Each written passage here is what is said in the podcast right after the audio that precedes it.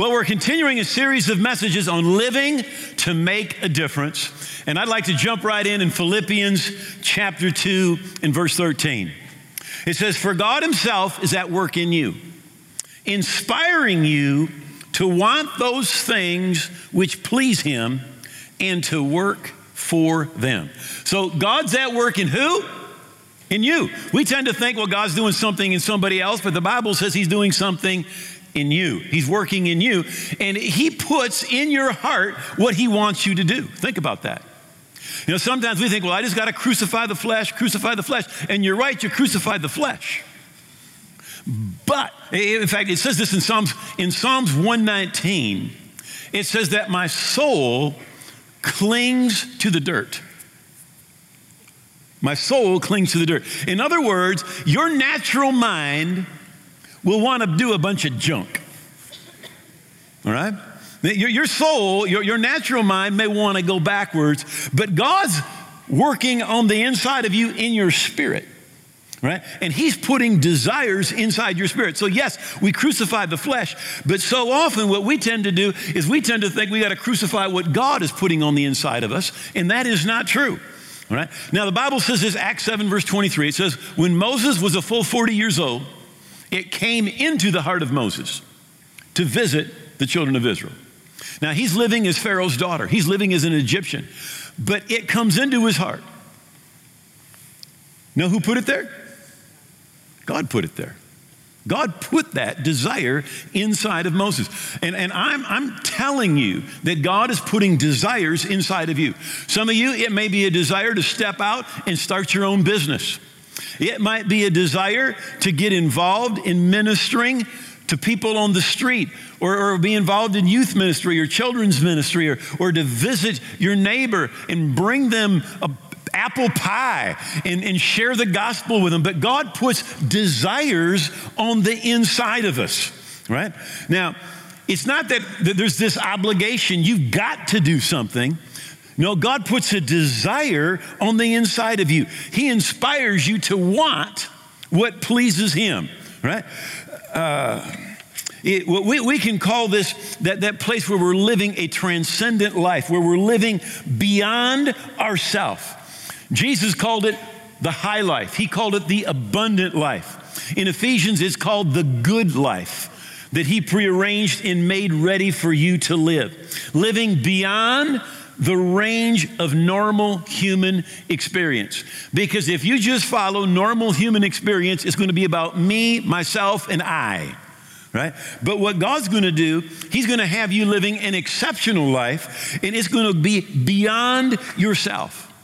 In, in Ephesians 2, verse, excuse me, 3, verse 20, it says, Now to him who is able to do exceedingly abundantly above all that you can ask or think, according to the power that works in us.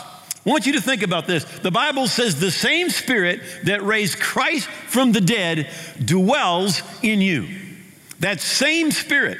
And he said that same power is going to is at work in us so that not of ourselves but through that power through him we can do exceedingly abundantly above all we can even ask or think God's calling us to live a life of purpose beyond ourselves, beyond our limits, to make an impact, to live the life you were created to live, to live the best life. And again, some are afraid, well, if I surrender to God, my life is going to be dull. It's going to be boring. It's going to be unfulfilling.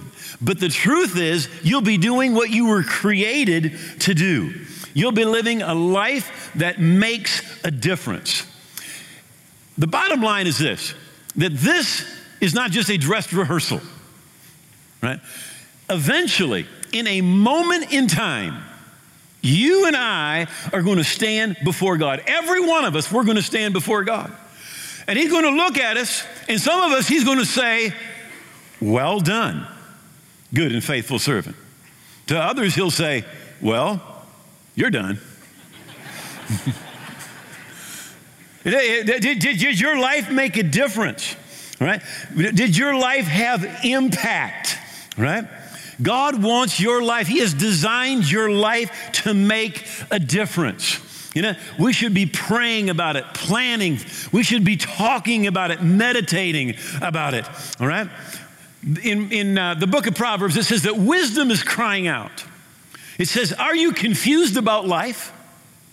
Don't know what's going on?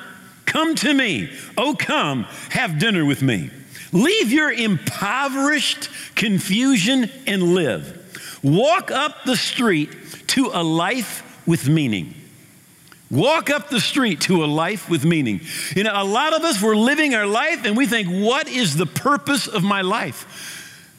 God's saying, there is a purpose for your life. There is a destiny for your life. You are to make a difference in this world, right? Our default mode is to just simply think about ourselves. But Jesus said it this way He said, I didn't come to be served, I came to serve. I came to serve. And, and it, it, it's counterintuitive, but it's when we're giving our life and we're serving that our life is fulfilled. Right? God said this about Jeremiah, Jeremiah 1 5. Before I formed you in the womb, I knew you. Before you were born, I sanctified you. I set you apart. I ordained you as a prophet to the nations. It's true about Jeremiah, but it's true about you. Before you were even born, God had set you apart to do things in and for the kingdom of God, live to make a difference, right? In Acts 17, I want you to listen, and then we're going to kind of unpack this just a second. He said, He made from one blood every nation of men who dwell on the face of the earth and has determined their pre appointed times and the boundaries of their dwellings, so that they should seek the Lord in the hope that they might grope for him and find him, though he is not far from each one of us, for in him we live and move and have our being. Now, notice it says that he has determined their pre appointed times, the boundaries of their dwellings. It's talking specifically right here about nations. But it's also true when it comes to an individual that God has a set plan and purpose for your life. Psalm in the Psalms 139, David is writing, he said, And in your book they were all written, the days fashioned for me, when as yet there were none of them.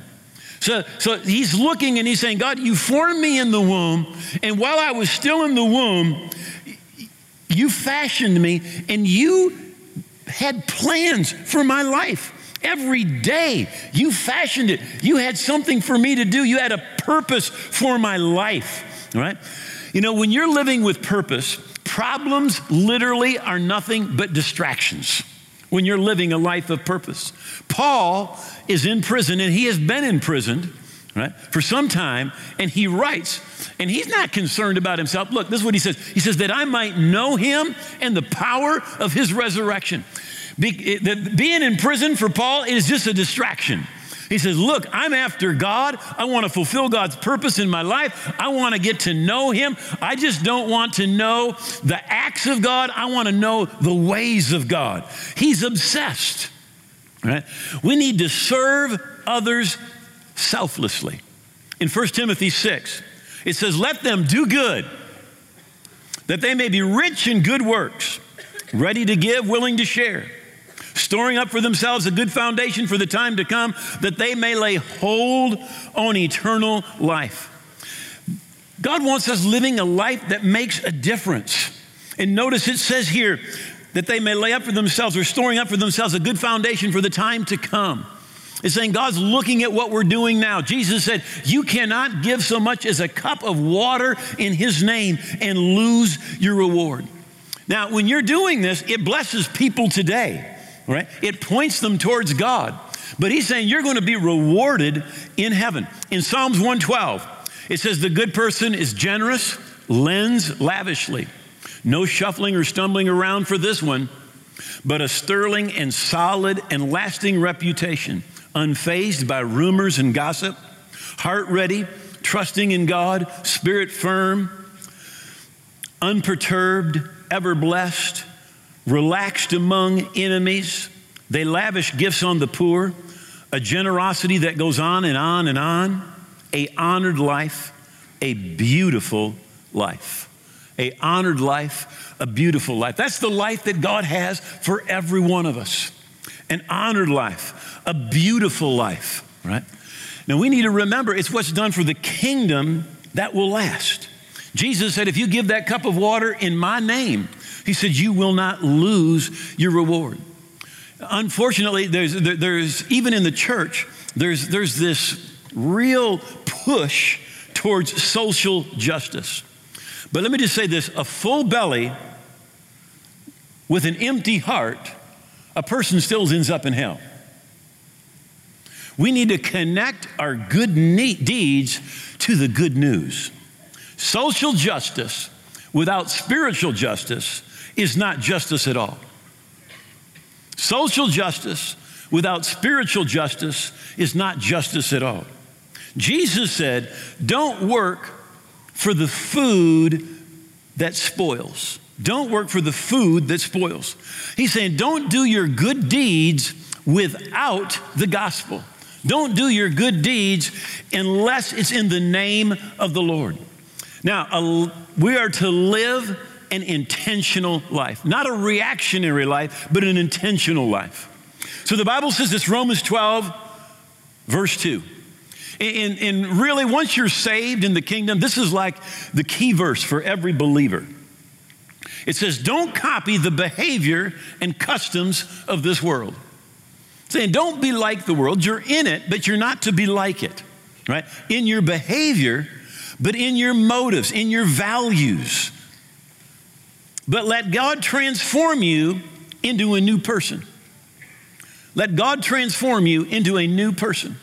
You know, the, the, the, Greek word that's used there that's transformed is where we get our word metamorphosis, where a caterpillar makes a cocoon and comes out a butterfly. Now, the Bible is saying that what God wants to do to you when you come to Christ is He wants to transform your life in such a way it's like you were a caterpillar before and you come out a butterfly. Now, into a new person, but listen, by changing the way you think, your morals, your values. God's going to change it all.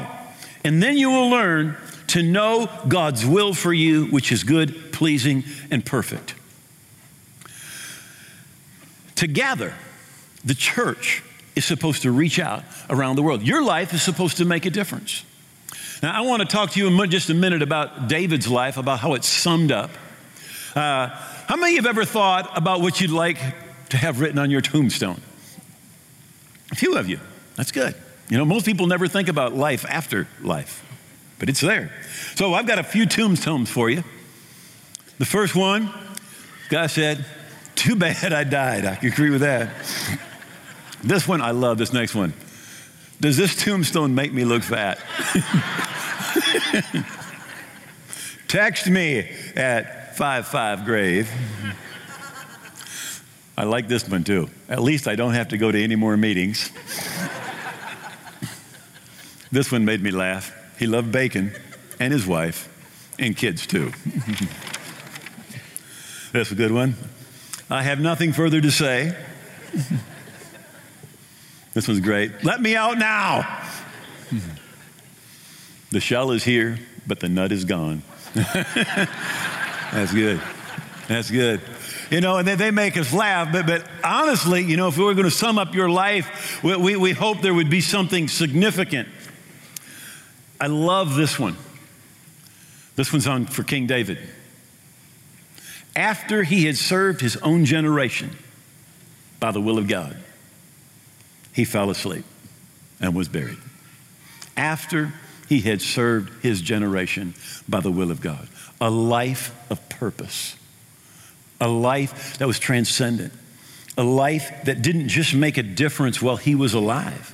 It touched people while he was alive, but it went way beyond, right? Yeah, we're going to live this life, then we're going to go to heaven, right? But your life now, it's supposed to make a difference. For the glory of God, it's supposed to make a difference.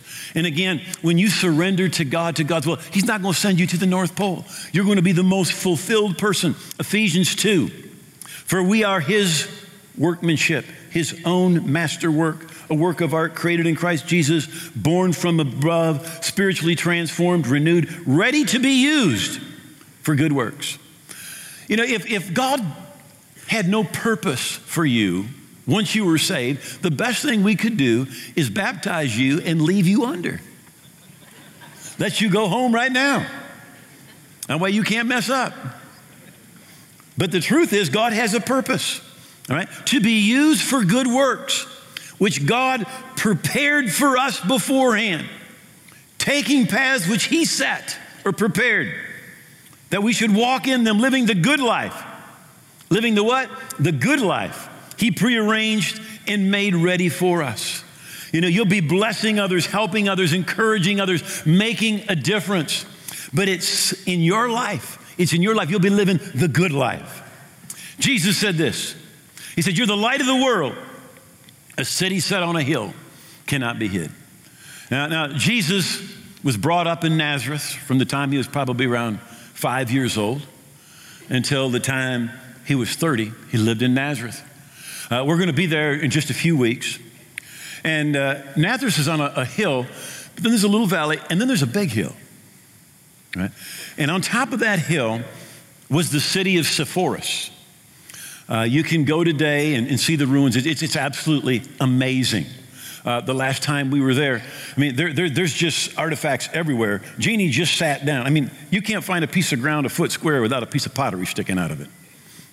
And uh, she just sat down, and in just a couple of minutes, she was putting together a, an ancient vase, you know, right, right in front of us. Right?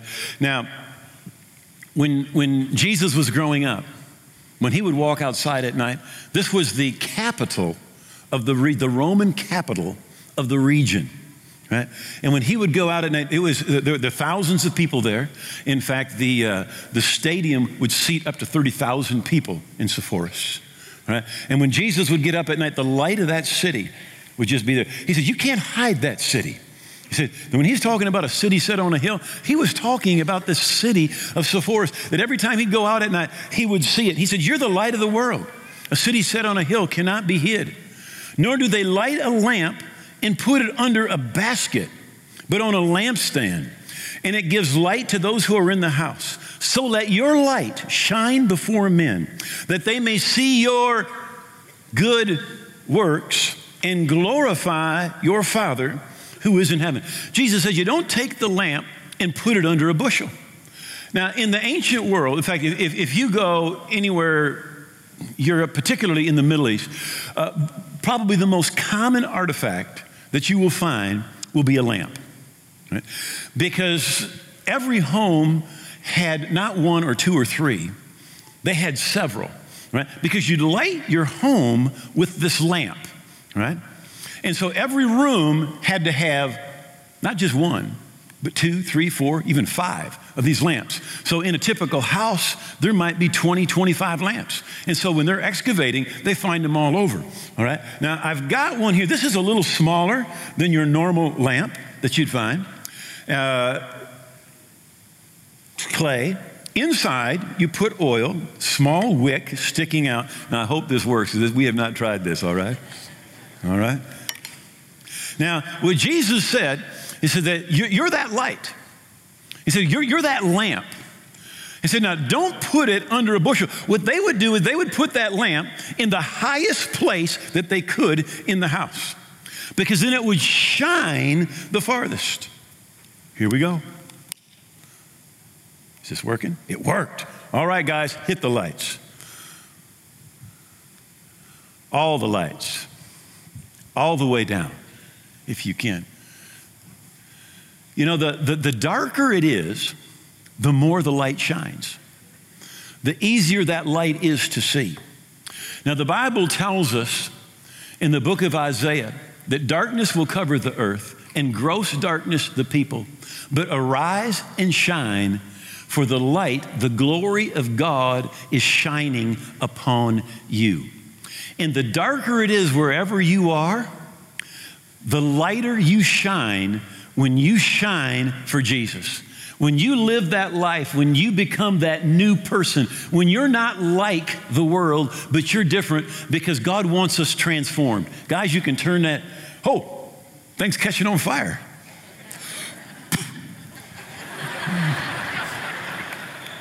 I wish they would all tithe. No, I'm just kidding. I didn't plan that, it just came out. Freudian slip, sorry about that.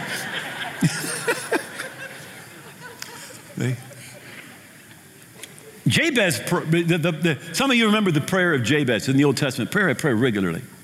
He said, Enlarge my territory, enlarge my influence.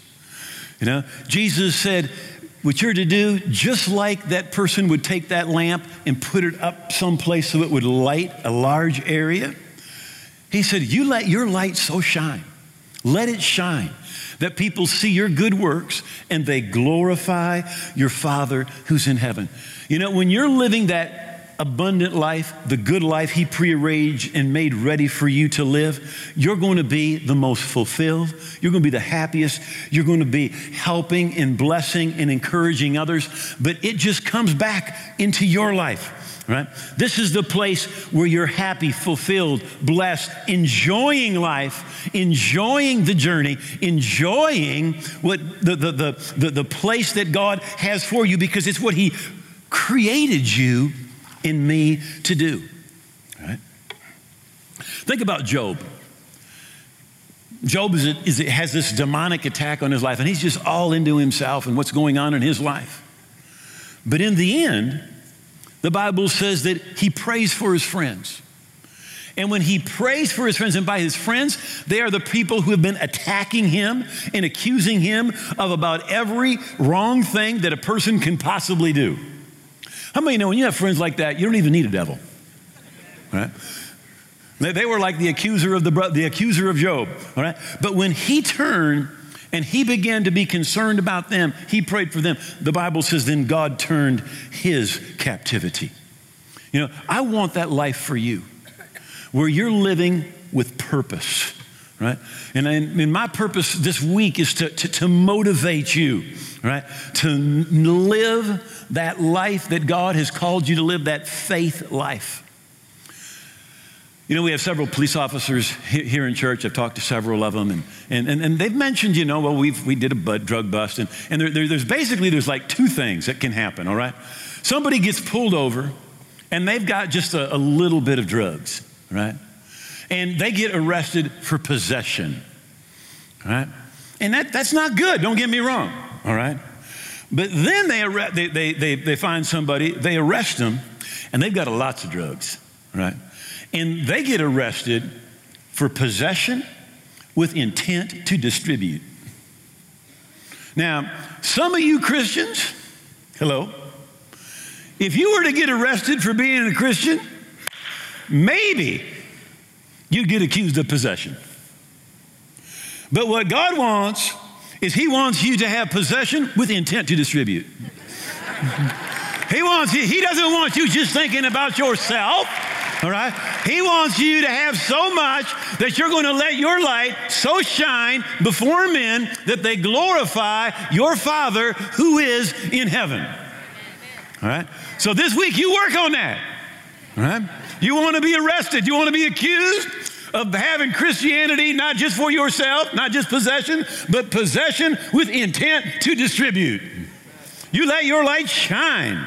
All right. Hebrews 11. Let me close with this. By faith, Moses, when he became of age, refused to be called the son of Pharaoh's daughter, but chose rather to suffer affliction with the people of God than enjoy the passing pleasures of sin, esteeming the reproach of Christ greater riches than the treasures of Egypt, for he looked to his reward. Now, Moses had everything the world system could offer.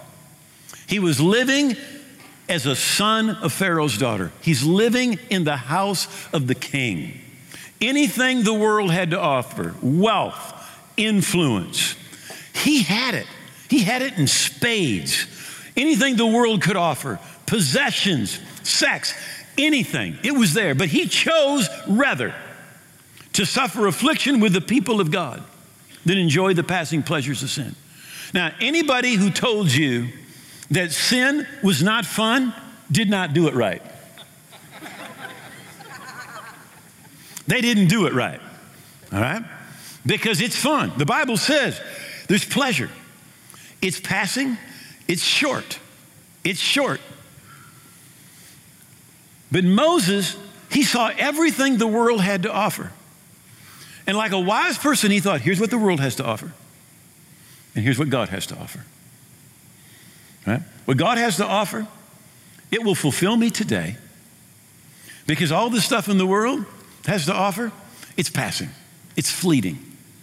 Right?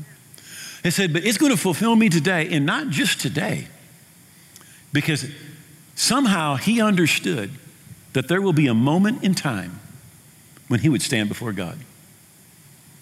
And God would say, What did you do with your life? What did you do with it? You are going to stand before God at some moment in time. And I'm assuming that you're a Christian. He's not going to ask you the first question of, What did you do with my son Jesus? Because you'll already know that. You've, have, you've answered that. But he'll ask you, What did you do with your life for my kingdom? And based on that answer, you're going to receive your reward. And Moses looked ahead and he had an eternal perspective. He realized this life, it is temporary. Right? And, and, and, and the older I get, the more I realize how true that is. People used to say time goes faster. Right now, one year goes by as fast as a month did when I was 20. It just keeps going faster and faster and faster. And you realize how fleeting it all is. Right? He looked and he said, I'd rather suffer. I'd rather be belittled. I'd rather be looked down on. I'd rather be considered second rate. I'd rather be out of touch with culture and society. But I'm going to fulfill my purpose. I'm going to bless others. I'm going to help see them delivered. I'm going to encourage. I'm going to lay down my life. I'm going to lead others the way God wants to go because He was looking to His reward. Right? You might be mocked, you might be looked down on by society, but if you decide to do what Moses did and live by faith and live with an eternal perspective, you will never, never regret it. The Bible says today you'll live the abundant life, the high life, the good life He prearranged and made ready for you. And that day when you stand before God, someday, in that moment of time, when you stand there and give an account for what you have done as a Christian, to receive your rewards for what you've done as a Christian, you, you, don't want to be ashamed. Paul said, Don't let anyone else take your, take your crown, take your reward. Don't, don't do it. Be, be eternally minded today and f- plug into what God has for you today. Paul said, I therefore, the prisoner of the Lord, beseech you to walk worthy of the calling to which you were called. You were called not to be served, but to serve.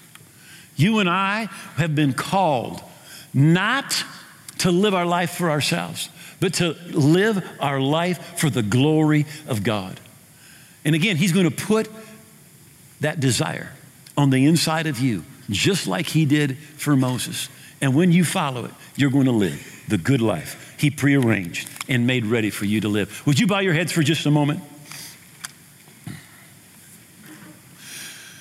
If you're here today, but you're not where you should be with God, you've drifted away, you're not right with God, this is your day to come back. This is your day to get right. This is your day to have Jesus come in and give you that, that abundant life that He prearranged and made ready for you. He said, I'm the way, the truth, and the life, and no one comes to the Father except through me. That means that all my efforts could never make me right with God, and all of your efforts could never make you right with God. There's one way, and that's Jesus. Through Jesus. He died for you, He paid for your sin. He said, You must be born again. That means give Him all your heart and all of your life. And if you're here today and you haven't given Him all your heart and all your life, you still have it. And He's not a thief to steal it, a manipulator to trick you into giving it. Now, you have it, but you need to give Him your life. And you might think, well, I know about God.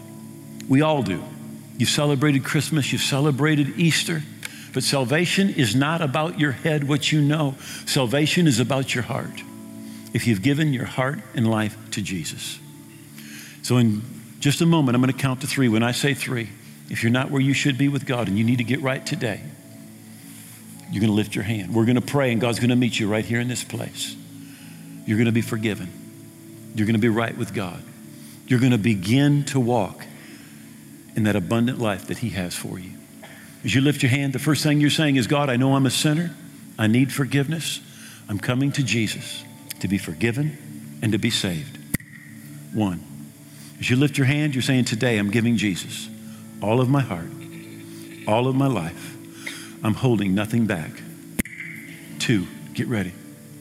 As you lift your hand, you're saying, Today Jesus is going to come into my heart. He's going to blood wash me from my sin. My past is going to be gone. He's going to make me a new person on the inside, a part of your family on my way to heaven. Three, lift your hand. Lift it up. Pray with me. I see that hand, that hand, and that hand, and that hand. Are there others? Include me, Pastor. Thank you. God bless you. In the balcony, thank you. God bless you. God bless you. God bless you. God bless you. Anyone else? All right. Would everybody please stand? Now, if you lifted your hand, I want you to look right at me. All right? Want you to move to the aisle that's nearest you, wherever that is. Bring the person that you came with. Bring your coat. If you're in the balcony, please make your way down. We will wait for you if you come on down. But come down. We're going to pray. God is going to meet you right here in this place. When we say amen, your past, it's going to be gone. You're going to be right with God. You're going to be on your way to heaven. Come on. Come on the balcony. Please make your way. We'll wait as you're coming down. Awesome. Awesome.